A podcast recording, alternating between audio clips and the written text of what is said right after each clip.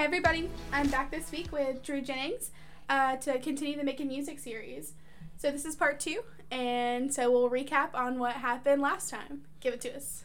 Well, uh, last time I guess we really uh, set the stage for what was going to become what most people think of as the you know the prime time of making music. You know the um, I guess my history knowledge of the history i go back a little bit further and think that you know the kind of the what set the stage for what we have right now is really kind of what was unbelievably influential i guess because of you know what was created out of the music that was here before. But what drives our tourism industry right now honestly is the age that we're about to about to talk about right now. And it's amazing really to me that something that happened uh, and was the stage was set by really Otis Redding. I would say was probably the person that really changed the game for the city of Macon. That um, you know because of what he did and how he was recognized, uh, which you know unfortunately he passed away in the plane crash, but then he set the stage for Capricorn Records being founded, which is what is uh, kind of internationally known uh, as the you know probably the biggest thing from Macon. I think along with Otis yeah. Redding and Little Richard personally, but you know that's what drives a lot of people here from still all over the world right now. Yeah. So um, I know a little bit about Capricorn Records, um, just kind of the history. But if you could kind of tell us what Capricorn Records was, um, who owned it at the time, who was mm. coming out of it in this era when it first started. Well, yeah, just before that, you really you had um, you know, really what I was saying is the start of that golden age really was with Little Richard and James Brown and Johnny Jenkins, who we talked about before in the last episode. And but then Otis, you know, really uh, was because he died at such a young age. We didn't have a huge sample of of what he really did under his name. He's just actually people end up finding out that oh, there's a lot of songs that he wrote that other people did actually that were his songs, but they covered them after he died. Um, you know, like I said, for example, the song "Respect" by Aretha Franklin is an Otis Redding song. Yeah. Um, the song "Hard to Handle," which has been played by the Grateful Dead for many years, uh, also played. Uh, it was a huge hit for uh, the band the Black Crowes, Yep. Is also a Otis Redding song. Yeah, I actually didn't know that the "Hard to Handle" song was one of my favorites growing up, and I even had didn't even know it was an Otis Redding song until um, it's actually the Cherry Blossom Festival when they had the art festival on second yeah. on uh, Mulberry, I think. Yeah. And I was walking through it, and I saw like the lyrics on a shirt, and I was like, "Oh, this is cool! Like, who's like, what is this?" And it was the Otis Redding Foundation. I was like, "Wait, this is an Otis Redding song?" And I actually went and found the original. I had no clue. I'd only ever heard the Black Crowes version. It is, yeah, it's amazing. I, you know, actually, um, the Grateful Dead, Black Crowes, and Otis make it their own song too. Yeah, they really do. And but the thing is, is the when you have unbelievable lyrics, you can do so much with them, and that's mm-hmm. really what Otis Redding was. He was a person that could reach down in your heart and pull it out of if you needed to, or put it back in, no matter what it was. Uh, yeah. You know what what it was. So, um, you know, Otis um, went to the Monterey Pop Festival in uh, 19, uh, I guess that was be 67, and um, the Jimi Hendrix was uh, kind of making his U.S. debut. The Grateful Dead were there. The Who the Who had set their instruments on fire on stage, and Otis had to follow that. and by the time Otis got out there, and he was just kind of just had this bigger than life kind of aura. And his backing band would uh, was the Stax Orchestra, which a lot of those guys became uh, Booker T and the MGs, and we had Booker T uh, Jones as the um, street uh, party, uh, um, one of the headliners about two years ago, gotcha. and that was one of his connections to Macon right now, as he played with Otis for a long time. And um, the just from what I understand, I wasn't there personally. It was a few years before I was born, but uh, a lot, a lot of few years before I was born. But the uh, the um, every band I've heard other interviews of, of the bands of talking about that festival, and I remember um, there's an interview with Jerry Garcia, and he said, "What is one of the most amazing things that you saw, uh, that you experienced as far as in music that you weren't involved in?" And he said Otis Redding at Monterey he said he blew everybody on the stage off. He said it was amazing. He said it was like he said it, was a, a performance where he had every single person in the palm of their hand and just was just controlled the whole uh, yeah. uh, you know whole festival at the time.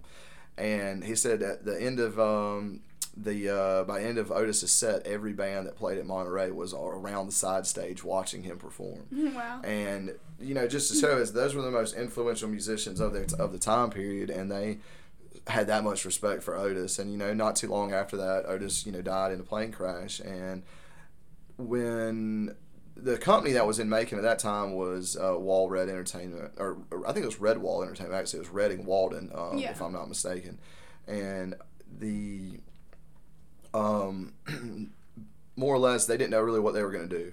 Uh, you know, at that point, they had some good artists, but some of those artists they had sold, you know, the rights to Atlantic or places like that to wait, to, you know, to do you know larger deals and everything, and and because they were, you know, at the part they were more of a development company, I guess, at that time instead of a full out record label or anything like that. So they still had to have other places record the stuff, uh, you know, the labels and and everything, and or record. Excuse me, they had to have other companies uh, actually do the recording, and you know they would have to go to Stax Records in Memphis or Muscle Shoals or places like that. Yeah, I've always heard the saying like Macon, Memphis, Muscle Shoals, or the however they're arranged in that, and I never quite understood what it meant. But That is actually unbelievable transition that you have no idea that you just actually had, honestly, because with Capricorn uh, Records, it was founded with uh, Frank Fenter and um, and Alan Wal, or excuse me, Alan Walden was uh, Phil's brother. Alan was involved with it at the beginning of it, but he actually split off. Uh, at the uh, you know early on in Capricorn, um, he was actually um, it was Phil Walden and Frank Fenter were the two partners, with Phil Walden being the being the, the main main guy behind everything. And they had actually kind of envisioned this new type of kind of record label to where they had little small subsidiary companies that would actually do different things. Like the great southern company was um, the great southern t-shirt company and merchandising where all the merchandising was handled by this company but they actually owned that company as well the um, paradigm uh, uh, booking agency was the booking agency wing of it they had um, what was the another thing i want to say um, Phil Walden Associates was another another company that was also in the same. Theirs are all in the kind of the same building, but they were um, uh, the the I guess management side of it, not just, not the recording side, but they were the actually agent side of uh, of the of the company. So um, they uh, they actually founded this. Uh, Frank Fenter was uh, had met um, had met Phil originally in Europe when uh, Otis was uh, touring in Europe because he was worked for Atlantic Records in the European uh, market, and Otis was a huge, huge hit over there, and he loved what what Phil had really been doing, and was so really kind of um, you know they had a you know developed a great relationship and had also uh, you know they worked together on a lot of things when Otis was uh, Otis was still alive. So he kind of believed in Phil so much that he actually decided that he would move to Macon, Georgia, and that partner with him. And from what I understand, they both had December birthdays, hence where Capricorn came from, Capricorn Records. So they both Oh. were Capricorns had no idea. yeah, yeah. So that was um, that was the uh, the idea, which is and uh, you know it's uh, they so the first band they signed was the Allman Brothers band, and uh, the uh, Wilson Pickett had been recording in Muscle Shoals, Alabama, and Muscle Shoals was where one of the studios that Atlantic used in the South.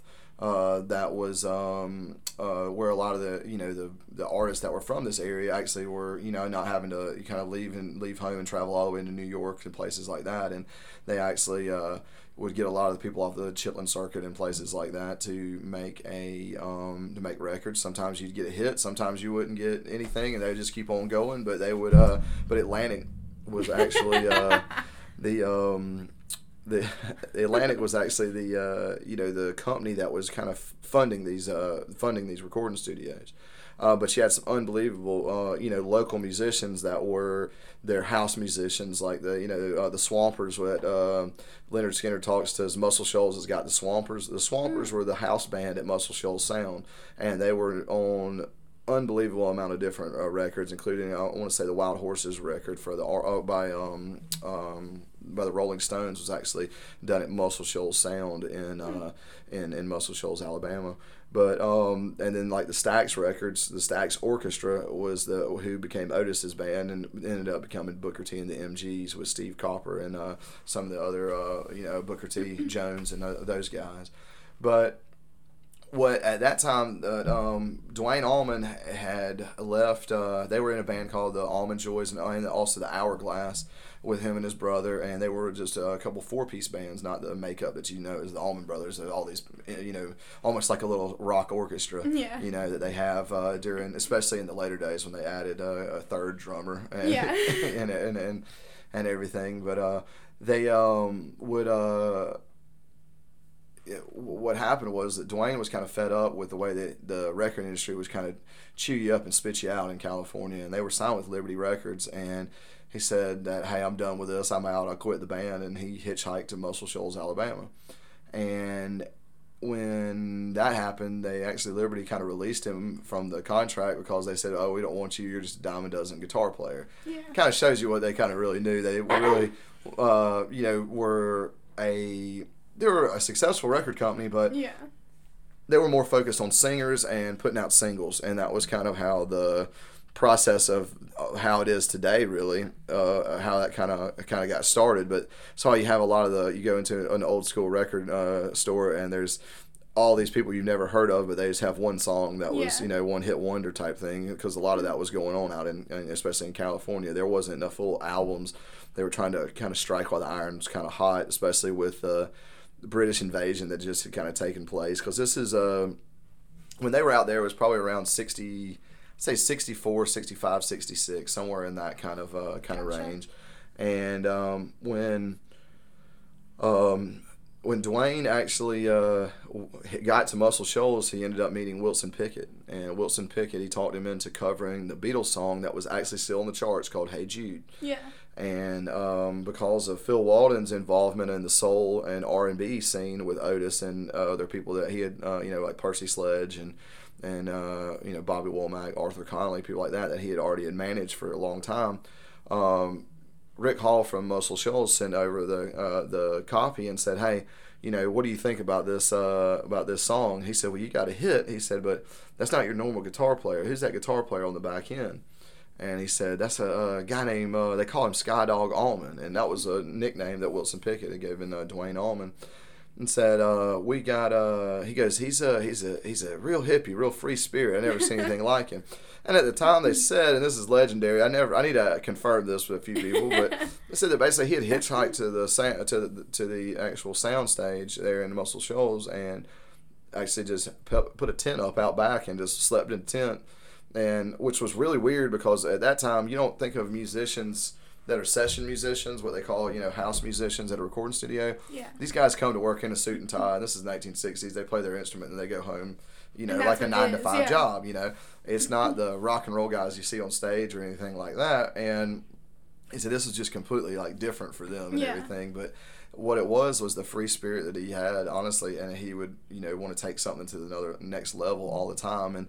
That was this, the drive that Duane Allman really and energy that he really gave. He pushed people to the next level, and uh, the um, I guess that energy kind of just started feeding off, and some of the music that started coming out of there was just absolutely amazing. It already was, but you know, you could definitely see that his influence once he got there. He did some stuff with Clarence Carter, Aretha Franklin. Um, there's a, um, a, it's uh, "Ain't Life Fair" uh, by Aretha Franklin that Duane Allman's playing guitar on the back end of it, and it's almost like he is just crying along with her, uh, Yeah. honestly, and it is amazing. It's absolutely amazing.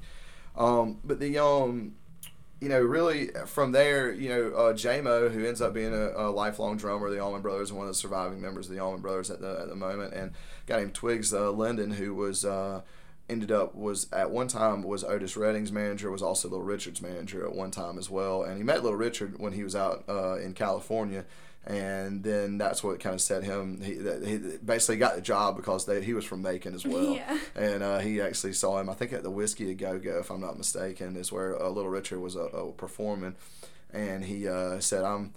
Uh, I'm from Macon, Georgia. I need a job, and he said, "Can you add?" He goes, "Yeah." He go, "Can you subtract?" He said, "Yep." He said, "All right, you can sell merch or something like my Yeah. merchandise." That was basically like how he, how he would uh, got the job more or less, and um, um, but that's who uh, Phil Walden sent him and Jaimoe over to um to um uh Muscle Shoals to meet Duane Allman with the idea that they wanted to rival something like Jimi Hendrix and they wanted to put a three piece together. and from you know he kind of had the idea of some people that he wanted in his band and went down to uh, Jacksonville, Florida, and put together the first rehearsal in uh, in, in, in March. I want to say of uh, I want to say it was March of 1968, March 26, 1968, and the actual last member to join the Allman Brothers band was Gregg Allman. A lot of people don't know that. Yeah. Um, he actually was still out in California and had to get back down to um, to Florida because like he had uh, Duane basically called him and said, "Baby brother, you got to get down here. You're the only person that can sing in this band." And they had you know jammed a little bit together, but then when they got together and they uh, they they played, that was uh, that was it. They they decided to pick up shop, and come to Macon. Um, and that's where the kind of the legacy of Macon uh, comes in right there is Macon they didn't have they weren't the Allman Brothers band when they got here they were broke No, you yeah. know they were broke kids that were trying to make it in the music business and they took on a whim just had to come up here and trust a guy that used to manage Otis Redding Yeah. because they were huge Otis Redding fans. I think uh, um, uh, Gregg actually says in his book that um, one of the first concerts he ever went to was an Otis Redding performance in in Nashville when he was a kid uh, uh, up there, and he said it just it blew him away, and he said he knew that he wanted to he had to get uh, be in this business, he had to do this. And um, from there, you know, the relationship developed out to where they cut their first album, um, and they actually that was before Capricorn was actually open here in Macon, the studio that is, the record company and and all that had already been founded, and but the um, it was it was kind of critically acclaimed. It was really a good album. Um, it didn't get the sales that they were really kind of hoping for.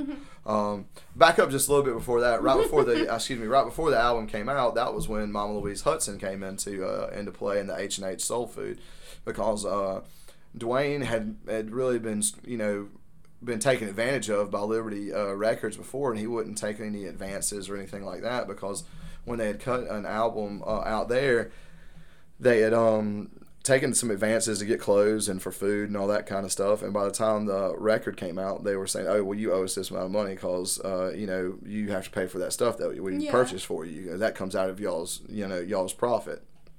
And that was another way that a lot of the record companies got to keep all the money off these one hit wonders, and a lot of those Yeah. artists didn't make anything.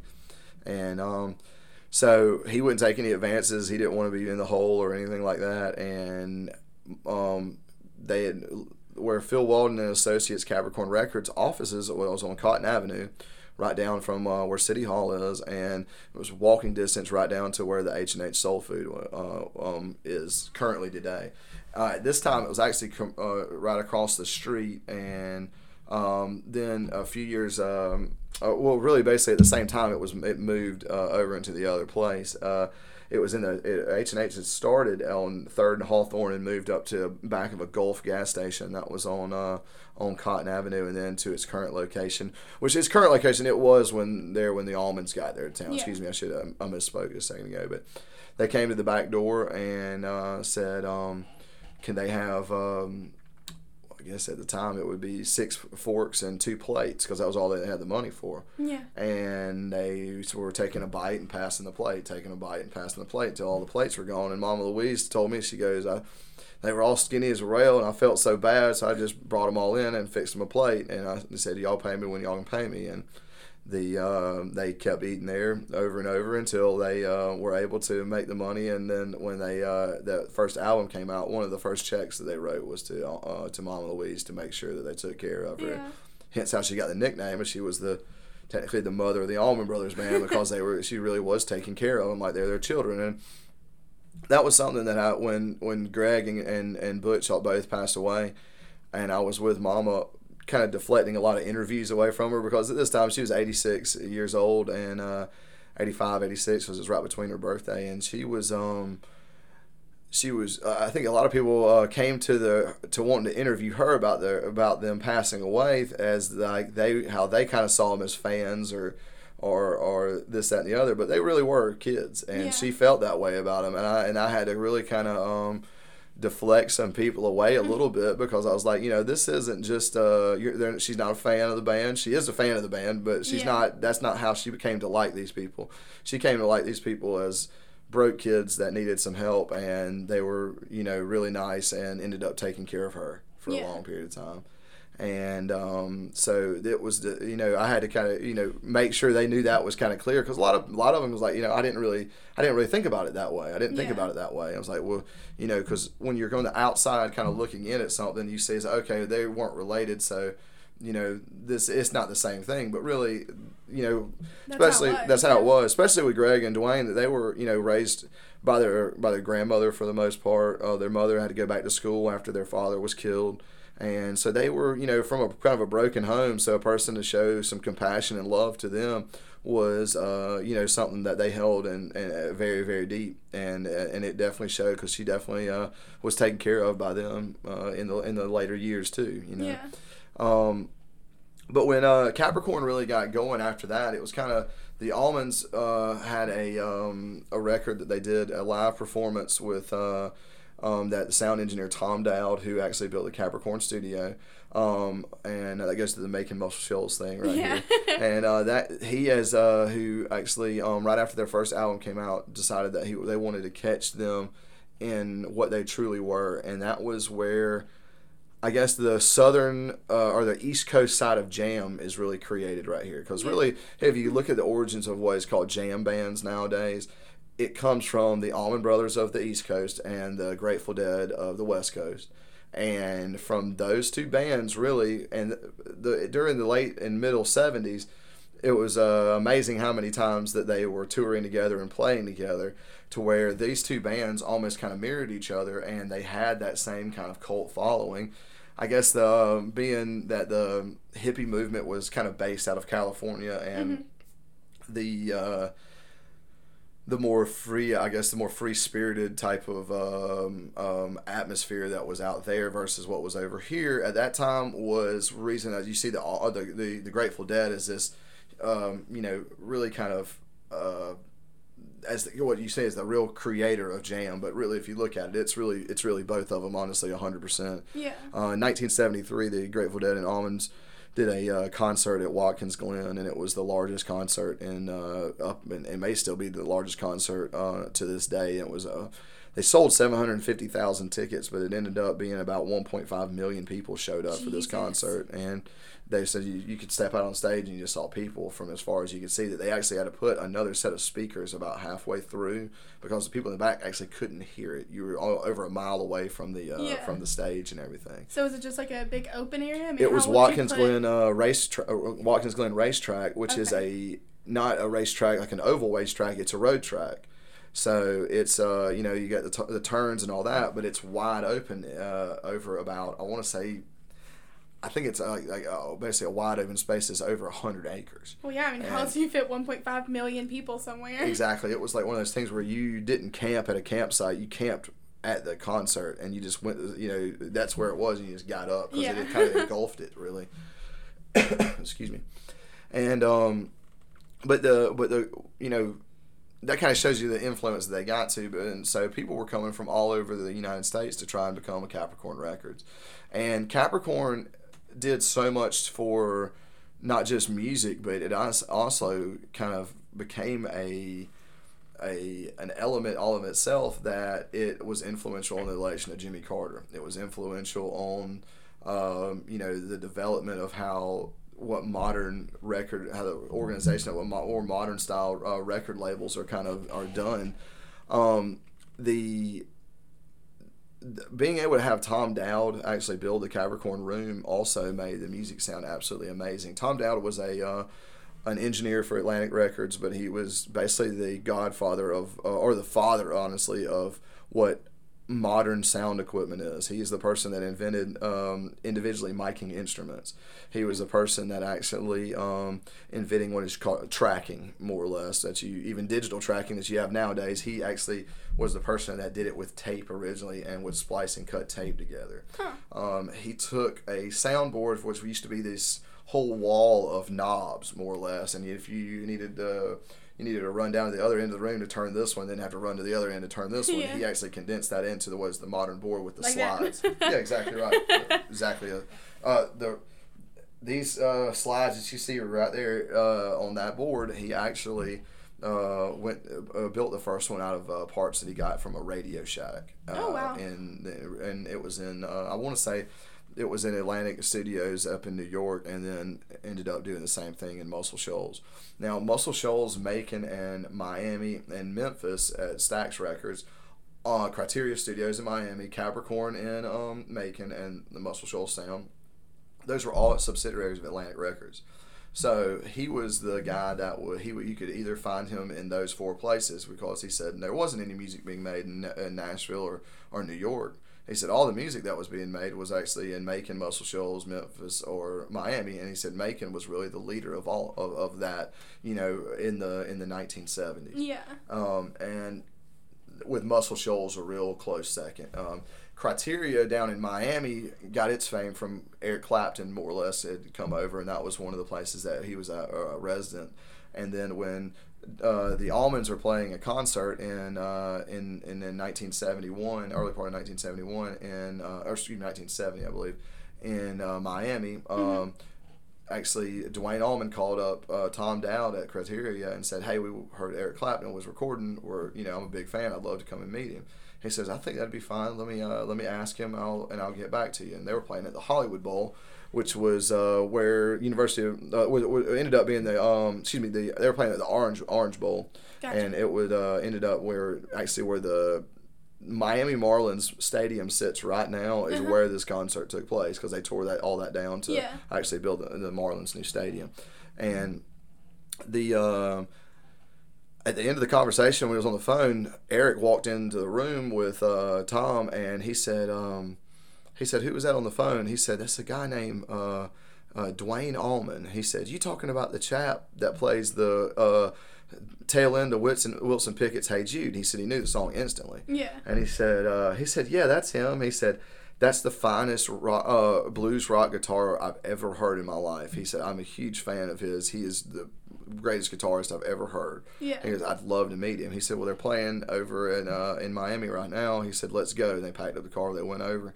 He said they had to park about a mile away. And he said, as soon as he opened up the door, he said, Eric just stopped in his tracks because he could hear that tone. He said it was just the, the perfect blues rock tone. And um, the he had invited. they- Actually, they ended up seeing each other at the concert, and at the very the very big front uh, of the stage, Eric kind of walks inside the inside the little um, I guess the barrier lines, and Yeah. he go. Uh, Duane opens his eyes and sees him, and he freezes, and Dickey has to take over the solo, and he says he looks down. Dickey then looks down, and he freezes, and then they get back in it, and. Uh, uh, Duane said he played an awful show that night, but he was nervous, but he, he really did, and he played a good show. And Yeah. uh, Eric invited him back to uh, the studios, and that's where Layla, uh, the song Layla, was really born.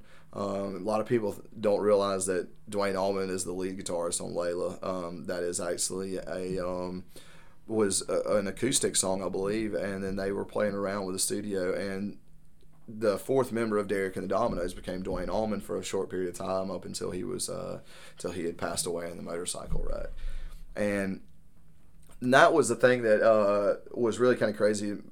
Duane, not too long after that, uh, with the they actually did the Fillmore East recordings, uh, and that was with Tom Dowd, and then doing Layla. It made him a, a those Fillmore East is actually the long or the most um, sold live album of all time, I believe. Um, I, I, there may have been something in modern uh, that is now because really the with the digital downloads and all that, the game has changed com- Completely, completely yeah. with how uh, things are kind of kept. I mean, you got to think about like when somebody got to a platinum record and or a gold record, they were selling a million copies. They were selling hundred thousand copies of a record, not just a download at one time. Somebody was physically Yeah. having to go to a store, buy that, and then Take you it know, and take it home. And they weren't buying just uh, you know the one song on. They were co- complete albums and, and everything too. So that was uh, the way that things are kind of tracked is a lot different nowadays too. But the um, the Fillmore East album uh, put Duane on a whole nother level, and then the Layla as well. And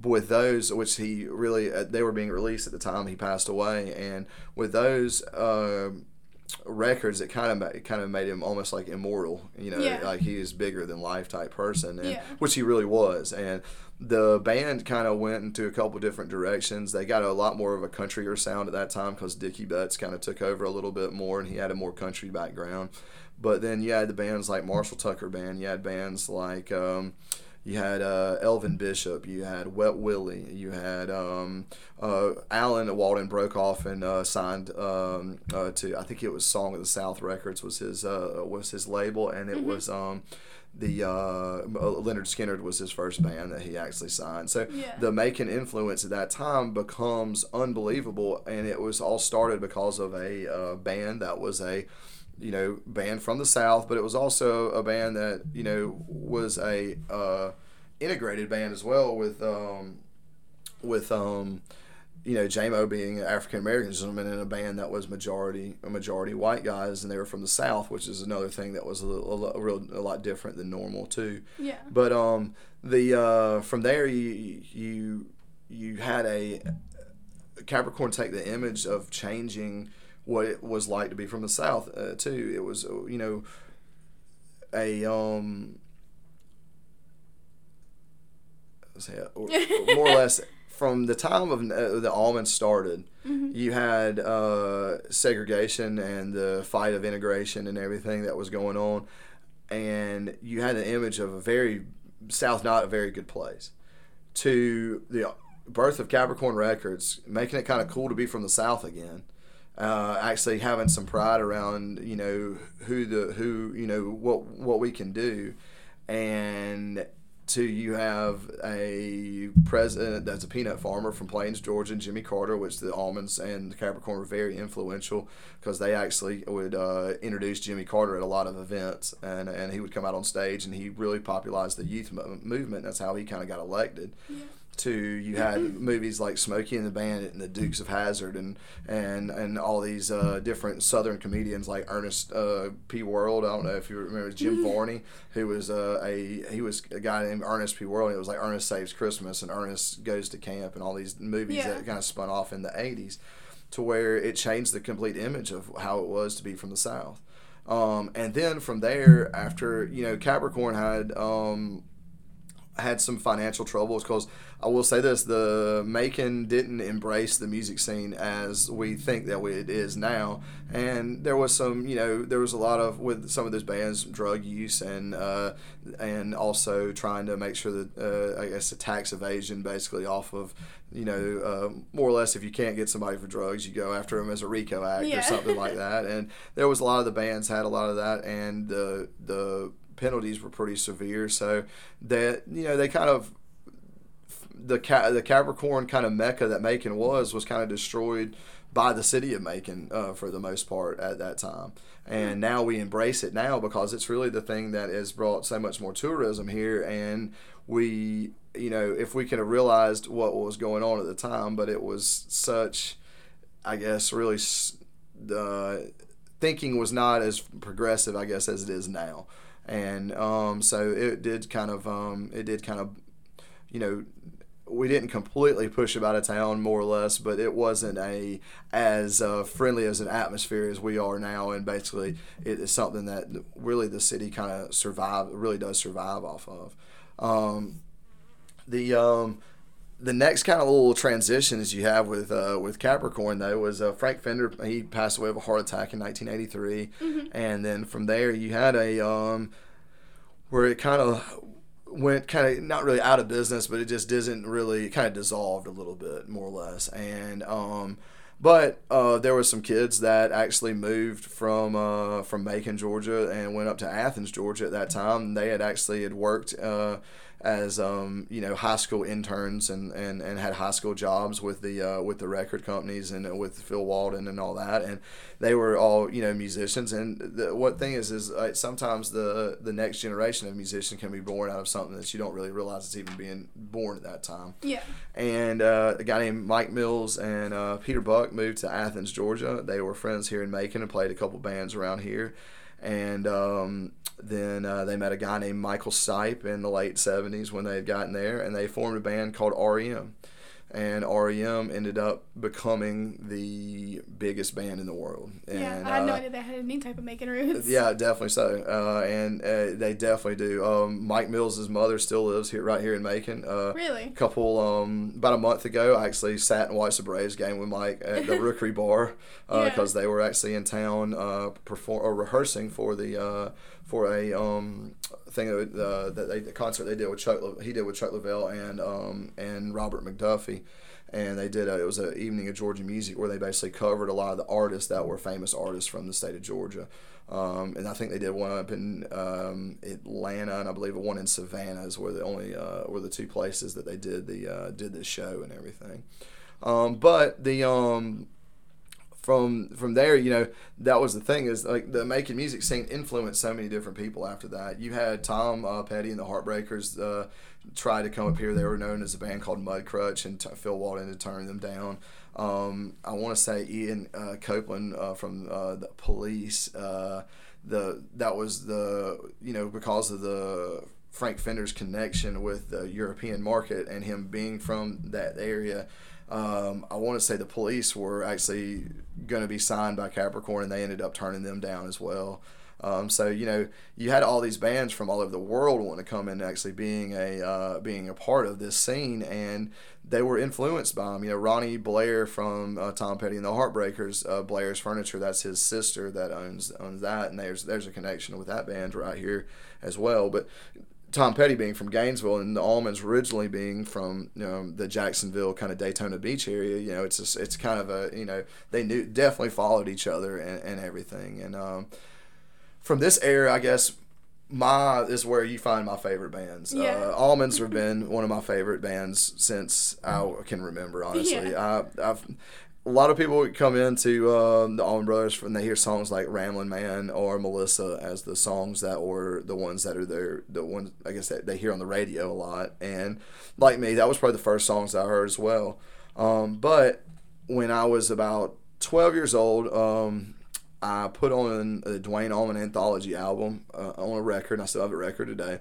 And I heard uh, BB King medley that they did once when they were the uh, Allman Joys and I was like, man, that sounds that sounds different. And then I took that one off and I put on the Fillmore East album. Uh, and next thing I know, uh, the song "Whipping Post" was on, and I said, man, this is crazy. I love this. Is awesome. I don't know uh, know really what this is, but I got to find out. So I ran downstairs with the album covered and asked my dad. I said, Dad, who is this? And he says, you know who that is? He said, that's the Allman Brothers. I said, just like the um, you know, the song Ramblin' Man you hear on the radio on, on Q106 or something like that. And I said, man, this just doesn't sound like the same band. I said, and he said, well, the guy that you hear playing on that is a guy named Duane Allman, and the band sounded a little different when it first started out. It was very bluesy and, and had a lot of jazz influences. And, you know, Ramblin' Man's a little bit more of a countryer song, is Yeah. what he said to me. And I, and I said, I said, this is awesome. I love this. I want to hear, listen to all, everything they play. Yeah. And he said, "Well, let me." He goes, "Let me tell you something." And He said, "Now, that band is not. They weren't born here, but the band started here in Macon, Georgia, and he said they became the biggest band in the world. And he said, so you know what you can do? He says you can listen to that. He said, but never forget they're from right here where you are, Yeah. and that you can become the biggest thing in the world, whatever you choose to do too.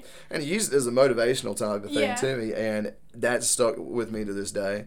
And it was something that I ended up wanting to learn as much as I can about the band and, and everything. And that's really kind of what's helped me in my job all the way through, you know, being able to, uh, to be a, um, uh, just the historic aspect Yeah. and be a historian of the city, uh, of the city and the area as well. Yeah. Well, from the show, you've definitely proved that. well, um, next week or next time, I guess. I know we're gonna start with uh, the Capricorn reincarnation, so yeah. we definitely look forward to that. And thanks so much for coming in again. Awesome. Can't wait.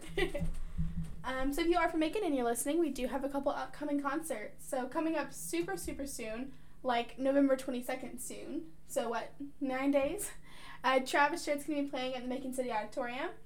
Uh, the Newsboys are coming up November 14th. Let's see. Uh, there's a Capricorn revival December 3rd. I know that's going to be kind of like a grand reopening of Capricorn Records. Shawn Mullins November 26th at the Hargrave Capitol Theater. Uh, Mother's Finest November 29th at the Hargrave Capitol Theater. And then Cole Swindell is coming March 13th, Macon City Auditorium. And a personal kind of fan of that I'm a fan of is uh, Susto is playing November 22nd at the Hargrove Company Theater. And then those dates are a little messy, but if you ever want to know what the concerts are, just Google upcoming Macon concerts and you'll find them all right there. So join me next week uh, when it's back by myself, doing what I normally do, which is picking a genre and talking about it. I haven't decided which one that's going to be yet. I'm thinking maybe like an EDM part two since EDC Orlando just happened, and I really want to talk about that. But this episode was really long, so I'm not going to put you guys through it. But we'll see what happens next week, and then two weeks from now, you'll get the final edition of Making Music History with Drew. So listen out for that, and thanks for listening.